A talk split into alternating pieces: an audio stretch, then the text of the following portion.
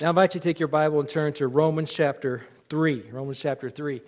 Last week, I only made it through two thirds of my sermon, and uh, it's probably it was a good thing because I think I can make this part of the sermon last about two or three days. There's a lot of things to talk about here. I want to talk to you about the atoning sacrifice. The atoning sacrifice.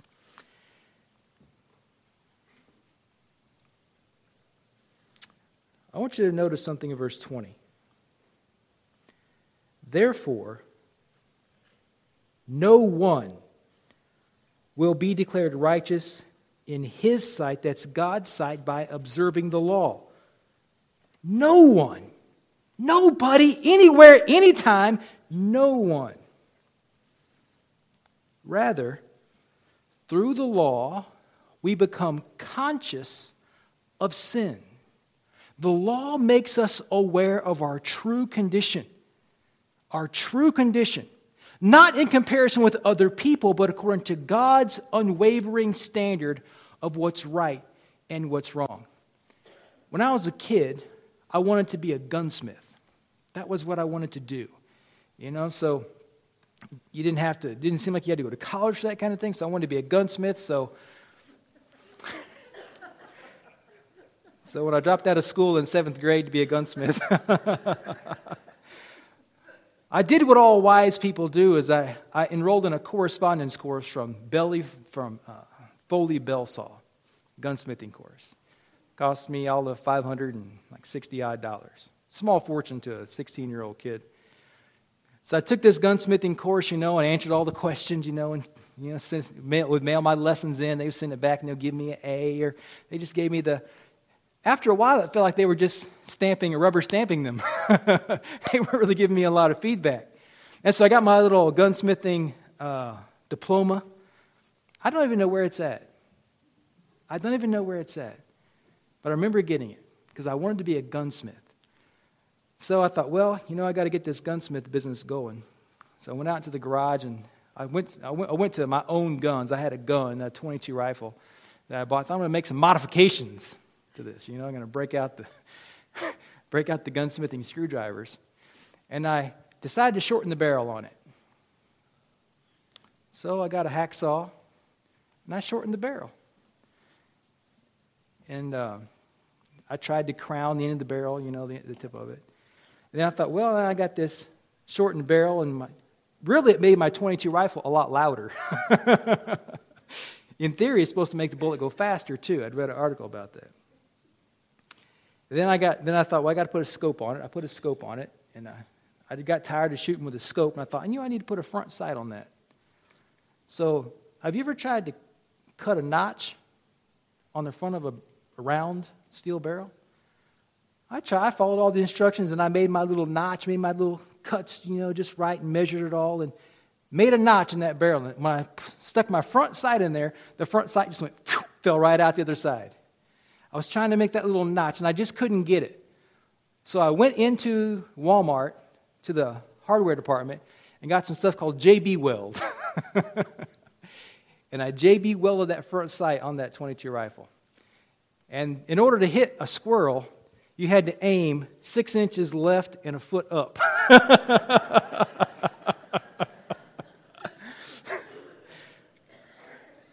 It was at that moment I realized that I am not a finished person. I can't do fine, fine work. I'm not a detail oriented person. And so if you do something wonderful, my standard is one thing, but somebody who's a, uh, you know, has precision skills, it's very different. I've been married to Valerie for you know a long time, and Valerie and I kind of are from these two different worlds. I'm the good enough world. She's the got to be right world. Just you bring these two things together. Well, we don't, there is not a different standard for judging what sinfulness is. It's God's standard and no other. The law doesn't change.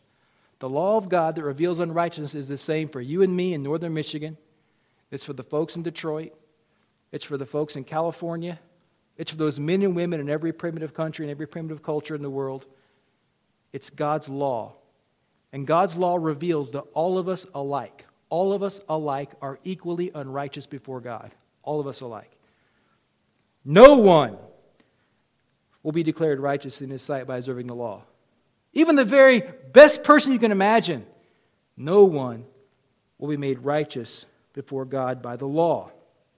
I want you to notice this word here in verse 20. Therefore, no one will be declared righteous. God will never look at anything that you have done and say, You are righteous. You could think you could, you could say this like this no one will be declared just before God. He will not look at you based on your lifestyle and say, You are just. You are just right for heaven. He'll never say that.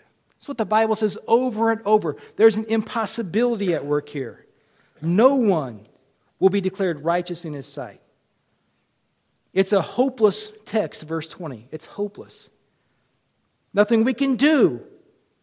No discipline, no effort. There's nothing we can do here. But thanks be to God that chapter 3 doesn't end with verse 20.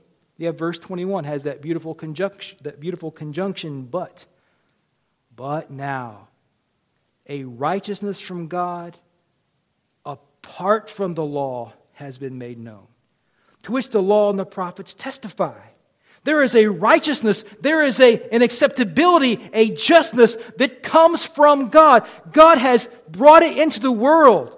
It's been made known to us by God. This is special revelation. This is something that God has revealed. God has revealed the law, and God has also revealed that there is only one way to be righteous, and it's apart from the law, without, being, without resting upon the law or depending on the law. There is a righteousness that comes apart from the law. And it's been, it's been made known, been known, but made known by God. It is, it is what the law and the prophets testify. Because the gospel, the good news of salvation through faith, is not just in the New Testament, it's in the Old Testament as well. It's Genesis chapter 15, verse number 6, where the Bible says, Abraham believed God and it was reckoned to him, it was credited to him for righteousness. When we roll into Genesis, to, when we roll into Romans chapter 4, that's going to be the exact example that Paul uses to talk to us about justification by faith. He's going to use Abraham, who believed God's message and was declared righteous because of his belief. This righteousness is apart from the law. It's not connected to the law. This is one of the big arguments of early Christianity is where the apostles have to refute this error constantly of working your way into God's good graces, working your way into heaven. It cannot be done. It can only be achieved. You only be saved by faith in God. This righteousness from God comes through faith in Jesus Christ to all who believe. This righteousness that's apart from the law comes through faith in Jesus Christ through faith in Jesus Christ. Now, the word faith comes from a Greek word which means to entrust oneself to. To entrust oneself to. Faith, I'm entrusting myself to someone else. Believe, believe. Entrusting yourself to someone. Now, how many of you here are sitting down? Anybody? It's everybody. Before you sat down in that chair, did any of you give that chair a close examination? Did you kick the legs to be sure they're good? Did you give it a shake? Did you give it a visual examination, just a cursory examination of any kind? Probably not. Maybe the only thing you looked for was to be sure there wasn't any gum in the seat. Just be sure there's a clean spot to sit.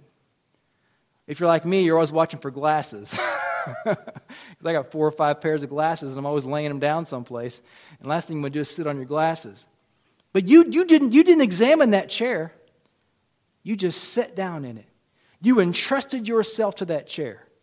And there you are, resting, suspended between heaven and earth on a chair that you entrusted yourself to. You're depending on that chair. You're resting in that chair. This is what Jesus does. We entrust ourselves. We believe in Him. We put our faith in Him, our confidence in Him. We trust in Him to take us through this life and into the heavenly realm.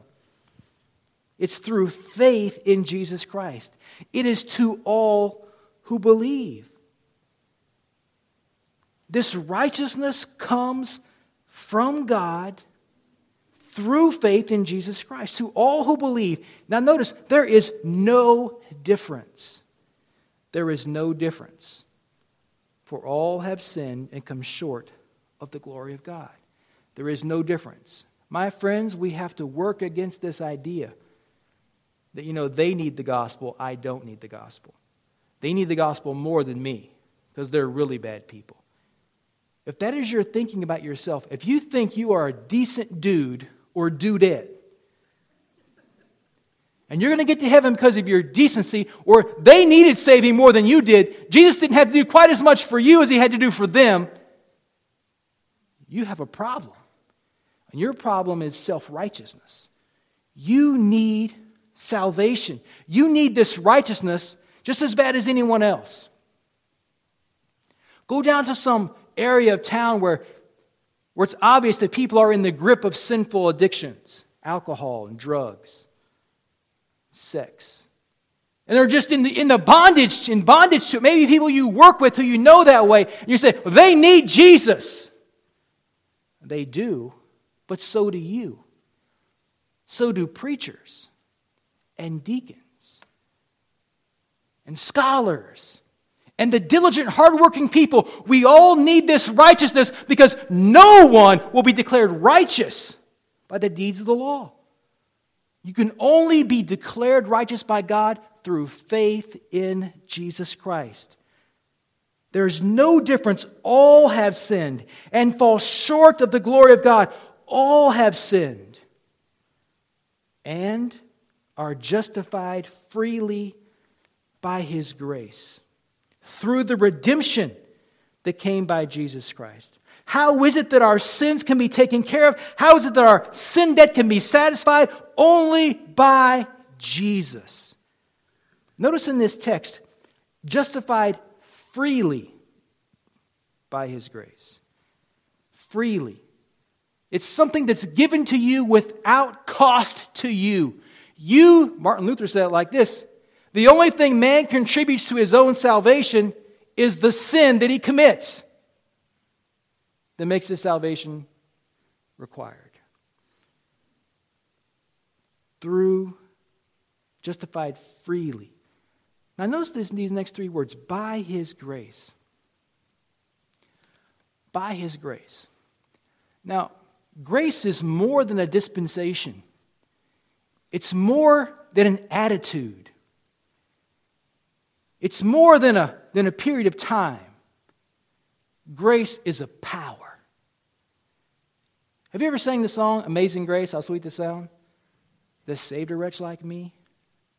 When John Newton wrote those words, he was trying to describe the power of grace. Grace is a power that's unfolded, it's opened up on you. When God's grace comes upon you, it's a power that affects you deeply. It changes you. It does something to you. It stirs you. It opens your eyes. It regenerates you. It, it does a lot of things to you. It's a power. His grace comes upon you. This, great, this grace is a little bit distinguishing, too. is a distinguishing element to it. Because I, would, I wouldn't be surprised if there were people in this room right now who God's grace has touched them deeply and they've been born again. Their faith is in Christ. They're repenting of their sins all the time. They're wanting to live for Him and serve Him and they want to worship Him and, and do, give their whole life to Him. Then I would, and there are probably other people here who are already thinking, how much longer is this sermon going to go on? What's the difference? I'm going to tell you what the difference is it's grace. It's grace. Grace is a power, it's a distinguishing power, something over which we have no control. But when you do come to faith in Christ, it's going to be because God's grace has exploded on you. Because His grace has smacked you upside the head and shown you what you are grace. Justified through His grace. What causes God to do this? The redemption that has come by Christ Jesus. Redemption. This word redemption is a nice word. It means to buy back, to redeem, to purchase, to regather. Redemption. How does this redemption take place? Notice verse 25. God presented him, that's Jesus, as a sacrifice of atonement. This is, this is, this is a striking statement. Jesus died on the cross because God the Father presented him as a sacrifice of atonement. God the Father chose to offer Jesus on the cross to redeem sinners, to pay for sinners' sins, to pay for our crimes. We all know John 3:16, for God so loved the world that he gave his only begotten son that whoever believes in him should not perish but have everlasting life. God chose to send Jesus. Now this this is an inter, it's all through the scriptures. In Genesis chapter number 3, you have the fall of man. Adam and Eve, they sin against God and they, they run away from God, they're hiding from God, and God comes to them. And God offers an animal in their place. God offers a sacrifice.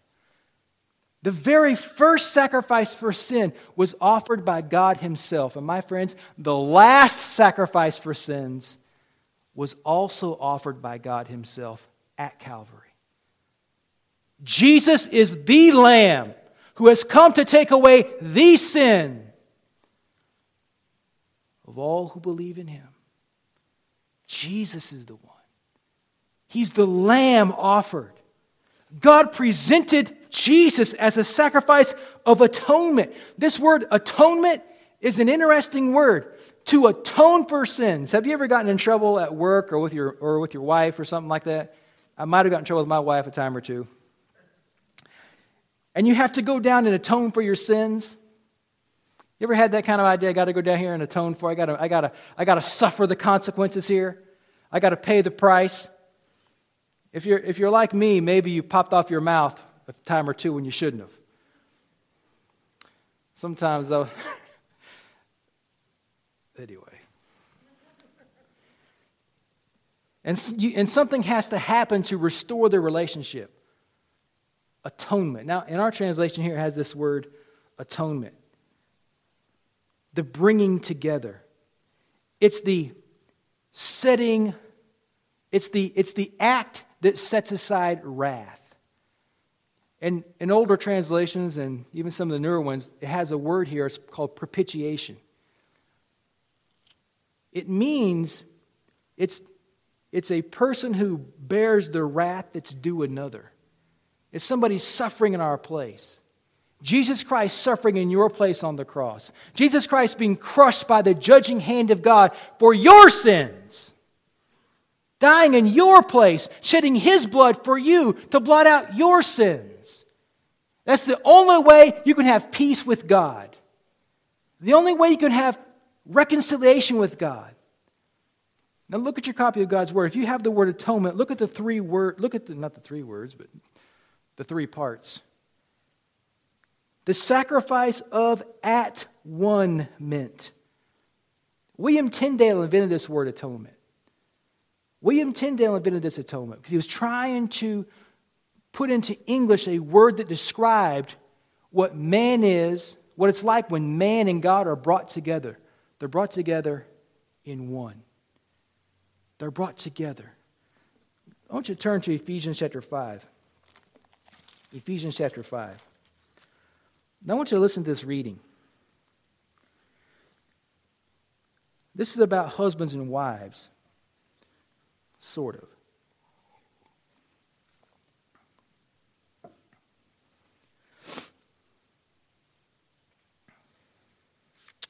Ephesians 5:31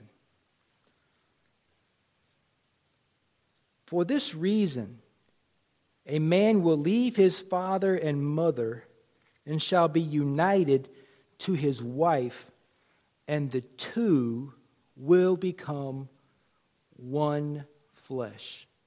These two persons are becoming one in identity, one flesh. Now, notice what Paul says. This is a profound mystery, but I am speaking about Christ and the church being brought together in oneness with God. Like a man and woman come together and they're one now. Their identity is all wrapped up in each other. When I was pastoring in Texas, I, it was a, I didn't have to help count the offerings very often, but in that church I did have to count the, help count the offerings periodically. And we had a deacon in the church. His name was Scotty Bristow. And you know, we were in there, me and Randy were in there, Randy, not Randy Enos, a different Randy. We were counting the offerings, and uh, we were looking at the checks.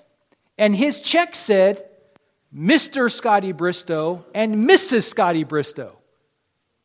I was like, what in the world? His wife is named Ann, Ann Bristow. But there it was on, on the check Mr. Scotty Bristow, Mrs. Scotty Bristow. I'd never seen a check like that. Valerie and I's checks would say Terry Basham and Valerie Basham. Does anybody here have their check Mr. and Mrs., just, just the man's name? See, it, it, it's weird, isn't it? It was mind blowing to me. It struck me so hard that, you know, the next time I saw Scotty at church on Wednesday night, I said, Scotty, I was counting the offering. And he said, You count the offering? I said. I said, Why does it say Mr. Scotty Bristow and Mrs. Scotty Bristow on there? He said, Because she's my wife. We're one flesh. We're one person, one identity. She is me and I am her. And I thought, Man, you Texans are nuts.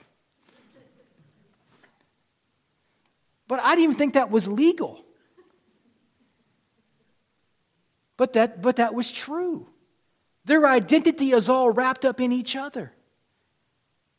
He is Scotty Bristow and she is Scotty Bristow. They're one flesh, one identity. In, in Ephesians, it says that Christ and his people are one. Been, we've been brought together through his blood. Notice it's the sacrifice of atonement through faith in his blood. Now, just a plain reading of this, it seems kind of weird. Listen to the way it sounds. God presented himself as a sacrifice of atonement through faith in his blood. Whose faith is this? This is the question I ask myself. Whose faith is this?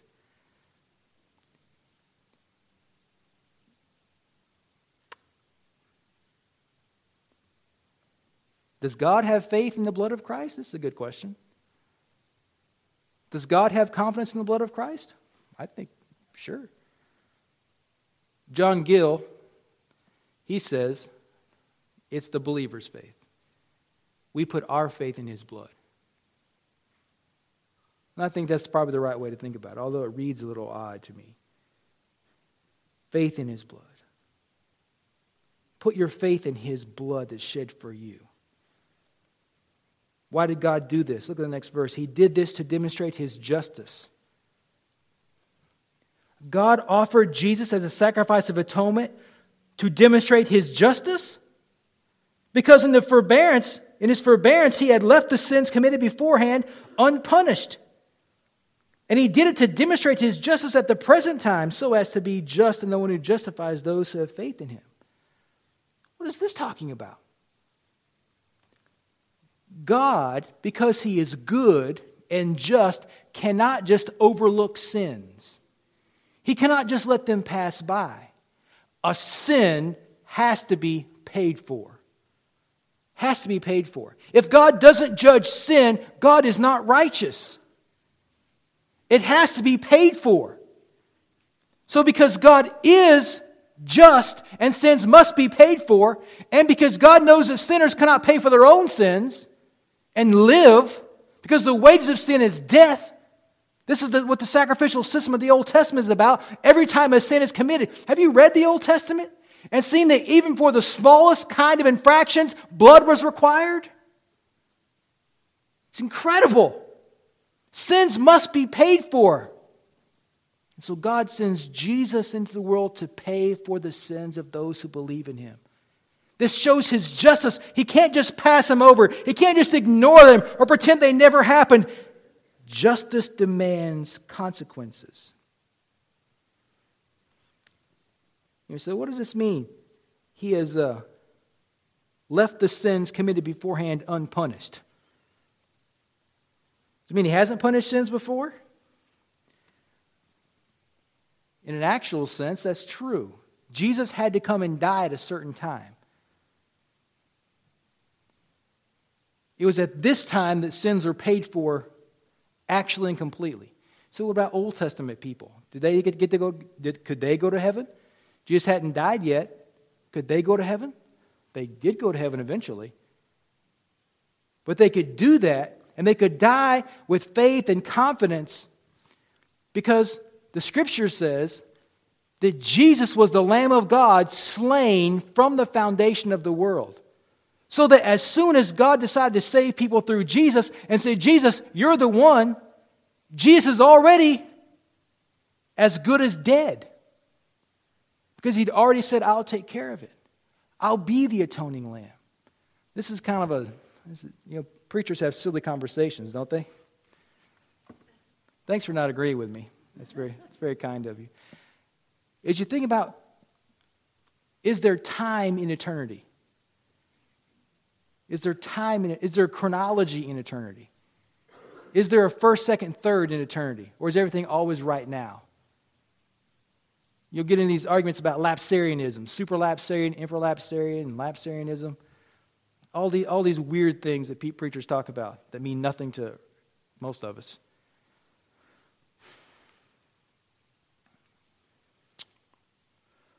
But when, when Jesus said, when it says that, Jesus is the Lamb of God slain for the foundation of the world, doesn't mean Jesus died at the foundation of the world. It means that he was as good as slain. He as good as slain. And, and because he was going to down the cross, because he was as good as slain, God can treat people as if they'd already been redeemed. This is what Paul seems to be talking about. But now there comes the time when there has to be an actual redemption, an actual death, actual bloodshed for actual sins. He does this to demonstrate his justice. This is the best part. He did it to demonstrate his justice at the present time so as to be just and the one who justifies those who have faith in Jesus. Because God is just and because he has paid for the sins committed by people, those who believe in Jesus can be justified. Because the blood has been shed, because redemption has been made, he can justify those who have faith in Jesus. This word justify appears several times here. It's a, it's, a, it's a legal term, it's a forensic term. Declared innocent. Now, you remember years ago when uh, O.J. Simpson was on trial for killing his uh, wife and ex, I think his maybe I don't remember if they were married, ex-wife and her boyfriend Ron Goldman, maybe. And O.J. Simpson was on trial for killing him. Remember, remember the glove? If it doesn't fit, you got to what? You got to quit. Everybody in the whole world is like, he did it.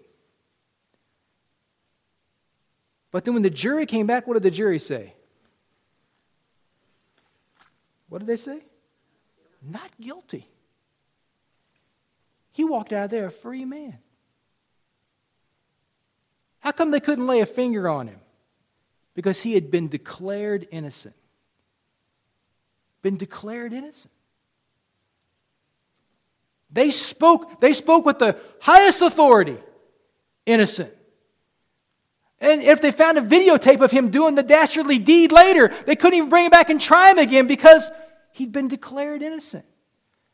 And when you put your faith in Jesus, my friend, God the Father declares you innocent, declares you just. You are just. And he imputes, and this is getting to chapter 4, but when you put your faith in Jesus, God imputes to you the righteousness of Christ himself. Both his passive and active obedience are all given to you. All given to you. Jesus is the atoning sacrifice. Let's look at these last four verses and we'll, we'll be done, all right? So here are these natural questions. Paul says. So, where then is boasting? Those who would boast in their goodness and their righteousness, where's the boasting? It's excluded. No one can boast because you're only saved by the blood of Jesus Christ. On what principle? On that of observing the law? No, but on that of faith.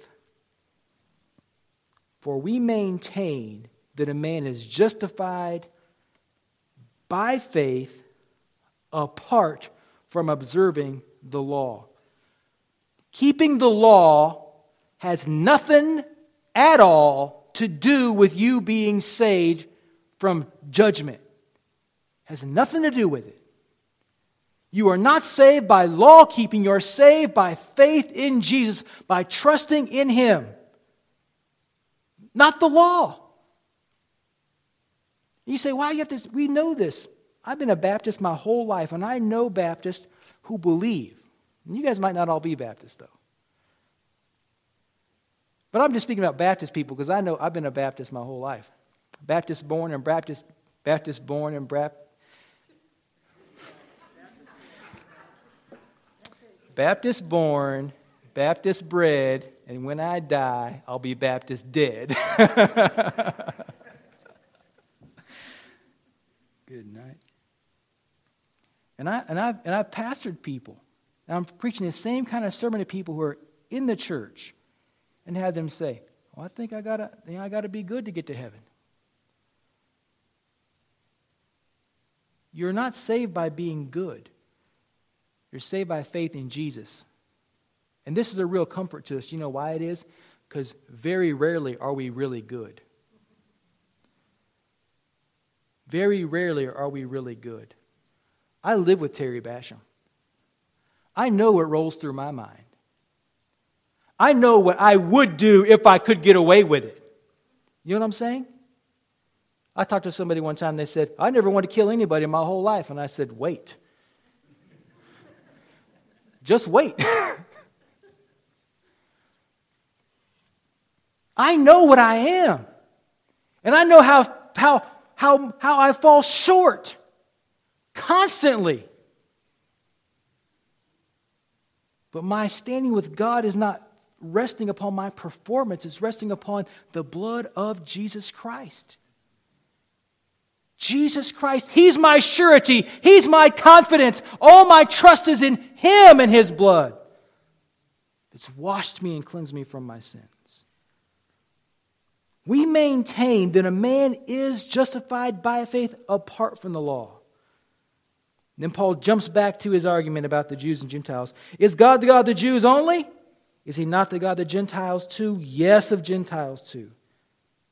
Since there is only one God who will justify the circumcised by faith and the uncircumcised through that same faith. Another question about the law. Do we then nullify the law by this faith? Not at all. Rather, we uphold the law. This is not God setting apart the law and saying the law has no use here. The law shows our unrighteousness. And because it is God's law, God works under the law and he justifies people. The law is strong, it is powerful in what it's meant to do to reveal unrighteousness, to make us conscious of our sin. And by putting our faith in Jesus, we are upholding the law. We are validating the law. Say, the law is true. We need Christ.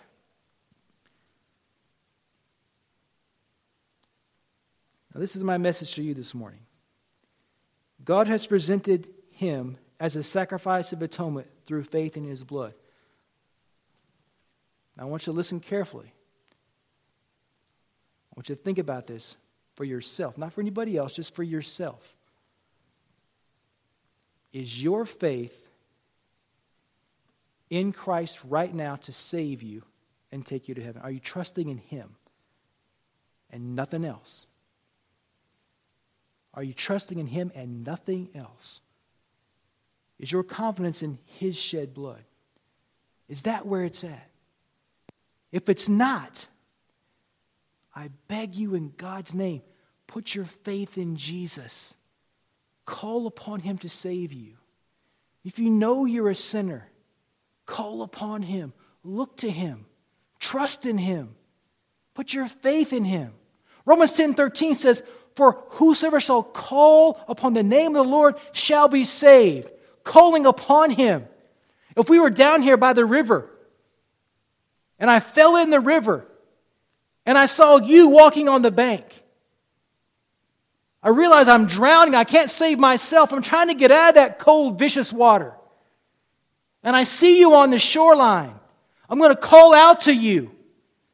If I know your name, I'm going to call out your name.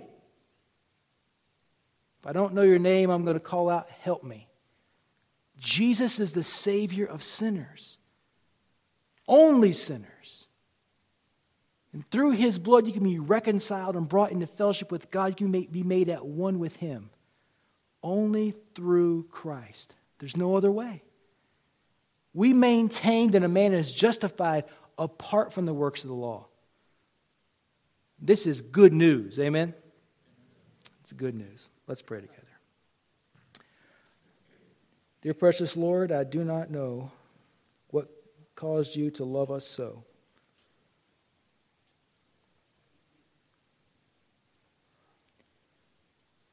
And even after you've saved us, you keep us. Truly, the blood of Christ has cleansed us from all sin. We give thanks to you for it. In Christ's precious name, amen.